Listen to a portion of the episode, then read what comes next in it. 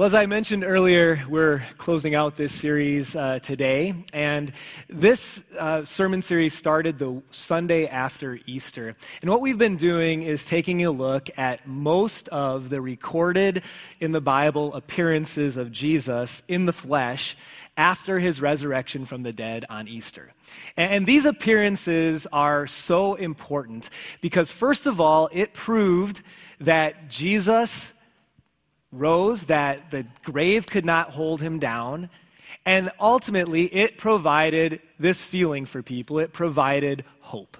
It provided hope for that early Christian church, as some of you, most of you know this, but some of you may not, that those early Christians, that first century of uh, uh, Christianity was likely the most difficult and the hardest from a persecution perspective of any century since and it was right at the beginning. And so Jesus wanted those early Christians to see and to understand that their, their hope in the future wasn't based on some sort of flimsy luck or guess, but instead was a sure, confident hope because many of them saw Jesus die and then actually had a conversation with him after he lived. And those appearances became the foundation, the benchmark, the, the, the boost for that early Christian church to survive all the persecution in the first century. 2,000 years later, the resurrection is still our greatest hope. And I, I, can't think of a greater emotion or a more impactful feeling than the feeling of hope. For you sports fans, it's that giddy feeling you have at the beginning of every season, whether you're a Steelers fan or a Vikings fan. We all think our team can win the Super Bowl or win the World Series at the beginning because hope can do that for you. Or maybe it's the excitement you feel as you think about possibly asking out that pretty girl or that, that handsome boy at school and the excitement that comes around the, the hope of him or her saying yes to that. Hope can get you through the darkest moments in life. The hope that things will change. How do you think our setup and takedown teams have been getting through the last month or two, right? The hope of things to change. Hope is an amazing feeling and emotion and makes a huge, huge difference. This morning, I just, I want to talk all about hope for you for the future. And what we're going to be talking about in this bonus edition of Hope Rising is the end of the world, the last day. Jesus' return, hope coming back. Now, this topic of the last day, the world being destroyed, Jesus returning, however you think of it or view it, depending on who you are and what your background is, it's something that people have always seemingly been interested in. In fact, in Europe, around 1000 AD, much of Europe was bracing for the world to end. You see, Pope Sylvester said that the world was going to end in 1000 AD. And so he actually encouraged people to not plant their crops, to not repair their homes, um, to sell their possessions and give them to the poor. The criminals were set free, and everyone was encouraged to confess their sins, to be ready.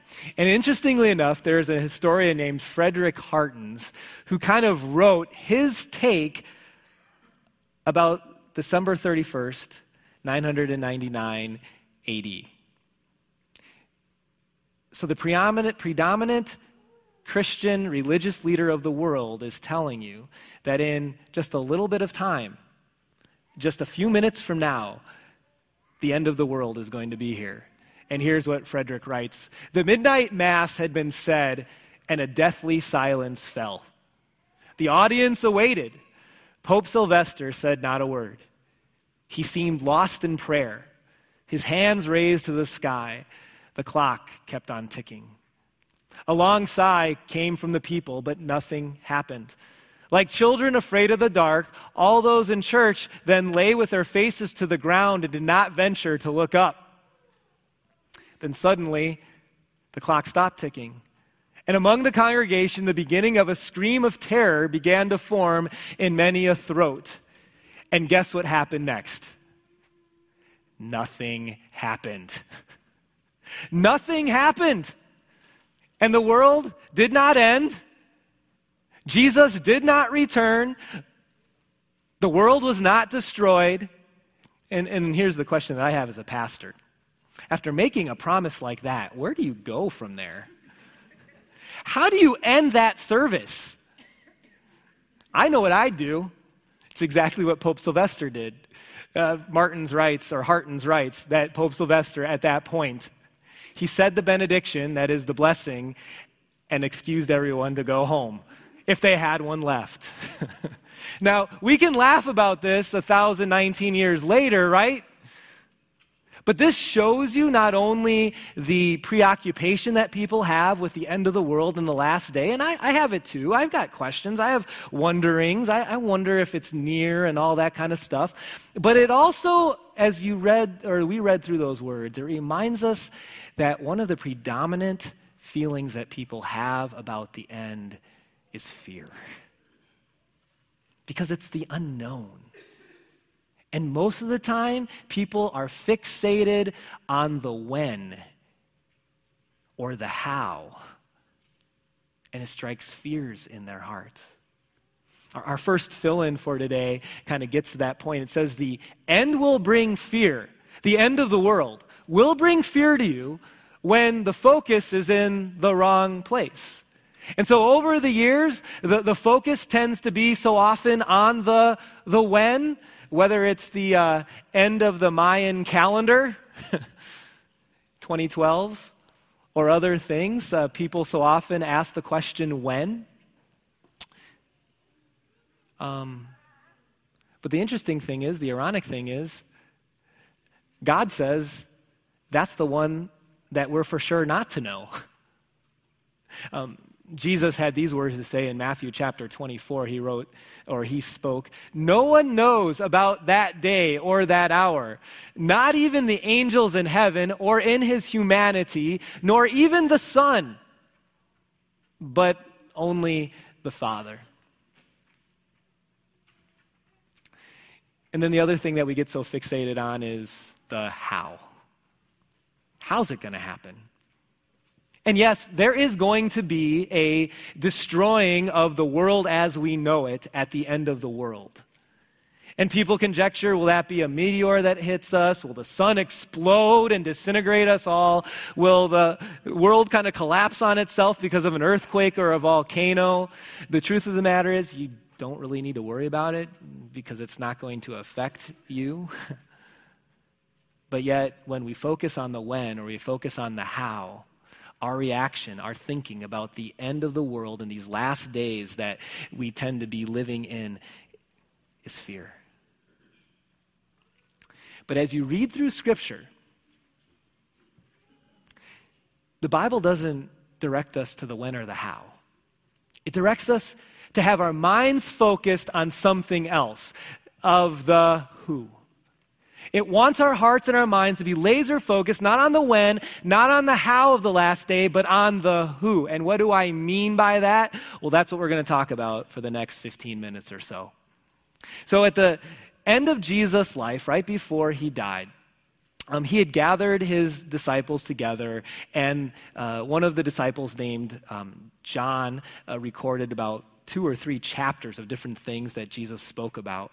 Another disciple that recorded some of it was the disciple named Matthew. And one of the topics that Jesus discussed was the last day, the day that Jesus would return. Matthew chapter 25, beginning with verse 31, Jesus says, When the Son of Man comes or comes again in glory, and all the angels with him, on that last day, he will also sit on his glorious throne. So when we think about Jesus coming to earth, I think so often we focus first and foremost on Christmas, the first time that he came. And it's interesting, there could not be a starker contrast between Jesus' first coming and his second coming. The first time Jesus came, most of the world was oblivious to the fact that anything even happened. The shepherds, who were only, you know, less than a mile away, needed an angel in the sky to tell them that the Son of God was born in Bethlehem and they should be at peace. The Magi in the, in the east saw a star and they passed thousands of people along the way who had no idea that anything had happened in Bethlehem until they finally came to the town and found Jesus. And while that seems strange to us, I will say this that it fits perfectly with Jesus' purpose the first time he came. He came to serve, not to be served. He had a job to do, which included his humbling of himself to be a man and to die. And so the fact that not too many people knew he was born fits perfectly.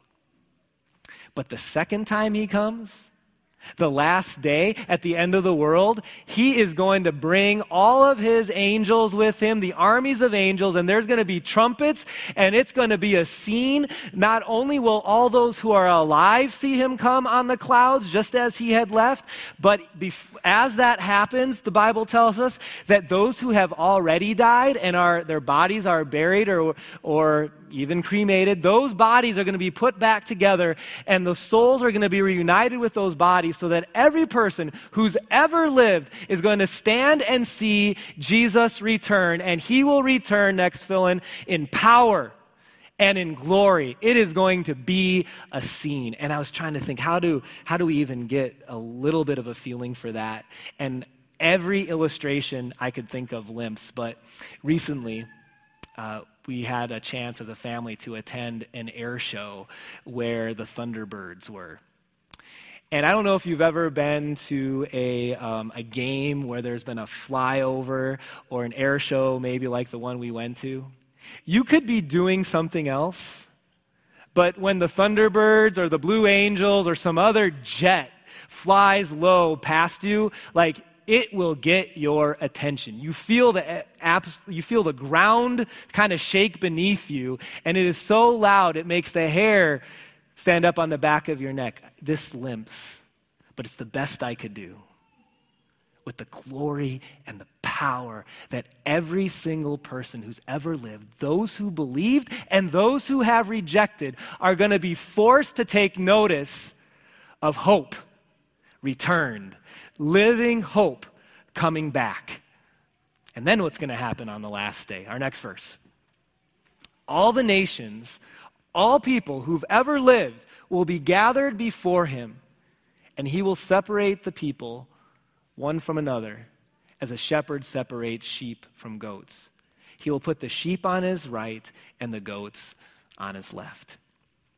So remember, Jesus lived 2,000 years ago.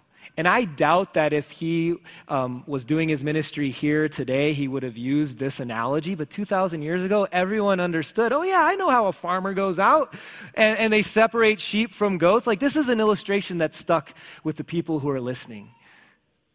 That Jesus, the Good Shepherd, is going to come back and he's going to, separate sheep from goats. And then, and then what's going to happen? Verse 34.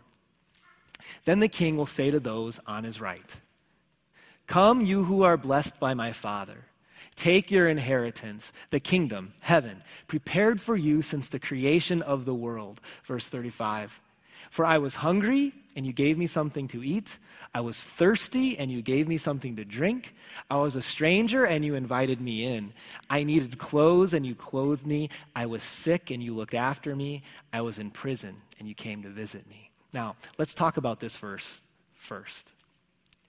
If these were the only verses in the entire Bible, I could see how someone might come away thinking that on the last day, you better have a pretty good resume, and that when Jesus is separating the sheep from the goats, his people, the sheep, from those who are not his people, the goats, that you better get out your resume and show him all the things because the way Jesus is going to separate people is by the good works that we've done. But the good news is that we have the entire Bible to help us understand this. And there's very clear passages about how we're saved. How about this one that many of you know? For it is by grace you've been saved through faith. this isn't from yourselves, It is a gift of God, not by works, so that no one can boast. So, how do you explain verses like this? Well, do you know how apples will show that an apple tree is alive? Or if you're wondering what kind of vine might be growing and grapes come off it, you know that it's a grapevine? What Jesus is saying is by our actions, God sees. It's proof, it's evidence of something deeper and more substantial going on in our hearts and our lives. And in fact, if you think that's a little bit, you know, not very strong of a reasoning here, let's go back to verse 34 for a second. Look at the words Jesus uses. He talks nothing about a payment for what you've done on the last day that separates you. He uses words like, You're blessed by my Father. The literal Greek word for blessed is a gift that comes out of grace or an undeserved gift that's been given. He looks at the people on his right, those who have followed, and he says, You guys are getting a gift that you do not deserve. You're blessed. And then one of the other words that he uses, not just here, but in other places, is the word inheritance. Inheritance by nature is not something you earn, it's given freely. That's why you need to be nice to your dad and your mom. It's the whole reason. That's why he has the fourth commandment, so that you get the, no, I'm just kidding. Um, but it's something that's given out of grace, out of love. It's given as a gift. These are the words that Jesus uses to describe how on the last day you're going to receive what God has won for you. Now, the interesting thing is that so often when it comes to our confidence for eternity, we tend to want to get out the resume. And whether it's verbally or just subconsciously, that we feel a little bit better about God's liking of us, depending on how good we've been that day or week, or whether we went to church that day or that week, or whatever it might be. Here's what the Bible says there's, there's two types of people there are perfect people, and there are imperfect people. And in the group called the perfect people, we have Jesus, and that's it. And in the group called the imperfect people, we have everybody else, including me. People who set goals to change and then don't. People who head into situations at work or at home with the attitude of, this is how I'm going to act graciously because I know this situation is going to be difficult, and then end up saying or doing the exact things that we had hoped and prayed that we wouldn't do. People who have bad thoughts, people who have bad attitudes, people who don't forgive like they should and don't love like God is required. And on and on and on. This group is littered with every single person who's ever lived except for Jesus, the imperfect people like you and like me. And here's the thing God is not asking for a long list of good works. You know what he's asking for? He wants the absence of anything bad. That's what he requires. And it's a requirement that you and I could never keep. But what would seem to be our greatest, I guess, fear because of that actually becomes our greatest confidence. Because when all you're left to do is put hope and trust in someone else, there's a confidence that we can have that we would never, ever have if it was left up to what I'm going to do today or what I did yesterday or what I'm going to do tomorrow.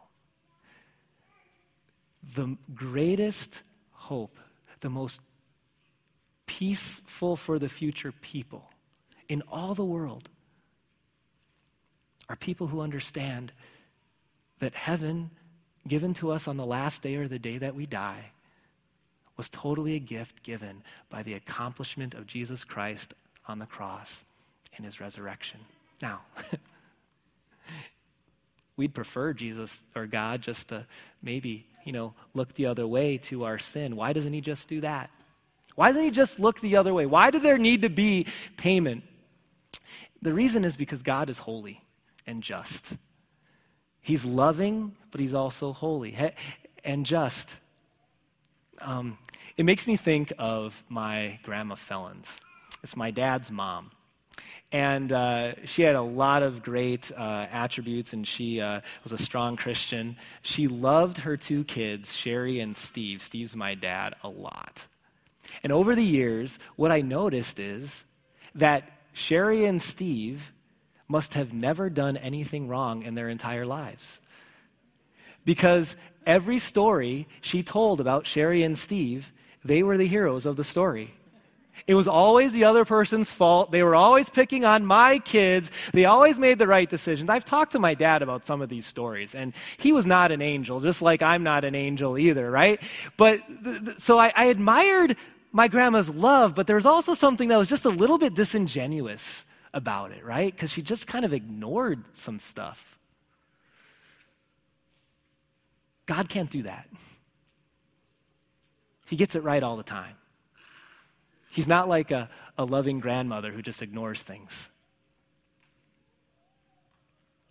In his love, he took care of things. And so, the greatest hope that we have for eternity and for the last day is this that on the last day that jesus our next fill in jesus perfection will cover our imperfection so that even though we are not in the perfect group on our own we're there because the Father doesn't see our sin. It, most of you know this, but some of you don't. That's why on a baptismal day, a child, a baby, even an adult will wear white. If it's a baby, oftentimes that robe covers the entire body except the head. It's symbolic. Centuries of symbolism of these passages that talk about how Christ's sacrifice, his righteousness, covers us. John 17, Jesus says, This is eternal life. This is how you get eternal life. This is how you have hope for the future, that you may know, that they may know you, Jesus, the only true God, and Jesus Christ, whom you have sent. You see, as you think of the last day, I don't want you to concentrate on the when, although you have questions about it. I do too. I don't want you to concentrate on the how and what's all going to happen and what about the famines and the earthquakes and all of that. Yes, there's going to be destruction on the last day after it's over. A new world, a new heaven is going to be created. Don't need to worry about it. But instead, I want you to concentrate on the who, that they may know you, Jesus. And may our hearts and our minds be focused there. So, here's a, here's a little bit of a, a takeaway for you today. At least as long as I can remember, which isn't probably that long in the course of history, but in my lifetime, I feel like in our country specifically, there is more fear and more anger amongst Americans than ever before. And you have your own theories and reasons, I'm sure, as to why that is, and we're not going to get into all of that. But what I will say is that it would seem to me that some of the worst when it comes to fear and anger are Christians. Maybe not the worst, but a lot of times no better.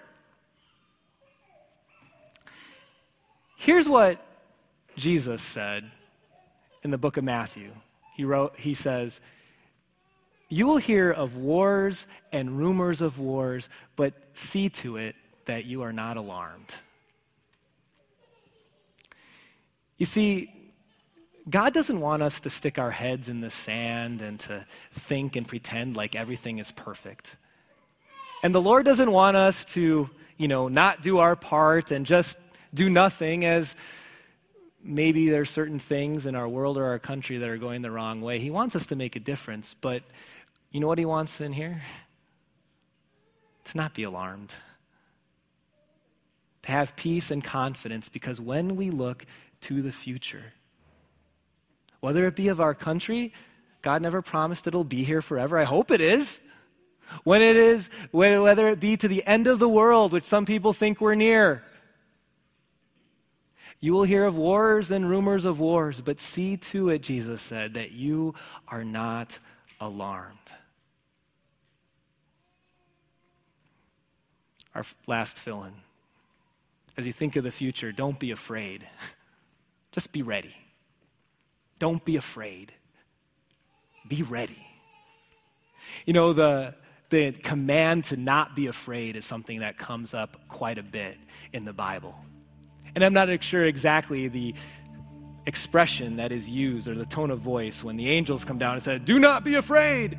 But here's what I do know is that if there's a big storm, okay, and little kids in your home come to you and they're afraid, how good does it help to just look at them and say, Do not be afraid?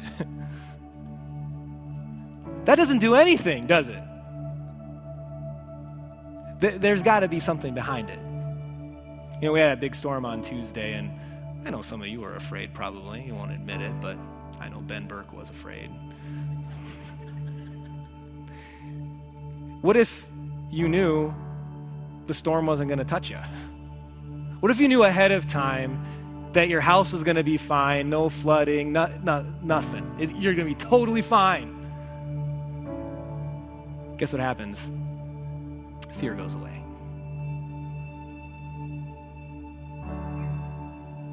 The Father is telling you today, you're going to be fine. It might get worse before it gets better. There's things that are not perfect in this world. But you're going to be fine. Because someday, hope is going to return like a group of thunderbirds. And the ground is going to shake. And the trumpets are going to sound. And the angels are going to come before him and behind him. And it is going to be your signal that hope is here. Hope has come. Hope has come for you. So do not be afraid. Just be ready. Keep the Lord near. Muse on him. Train yourself that when things happen, that instead of allowing yourself to think the worst or to get so emotionally worried and stressed, that your hearts and minds return to the simple truth that Jesus lives. He's sitting on the throne, and you're going to be okay. Let's pray. Dear Heavenly Father,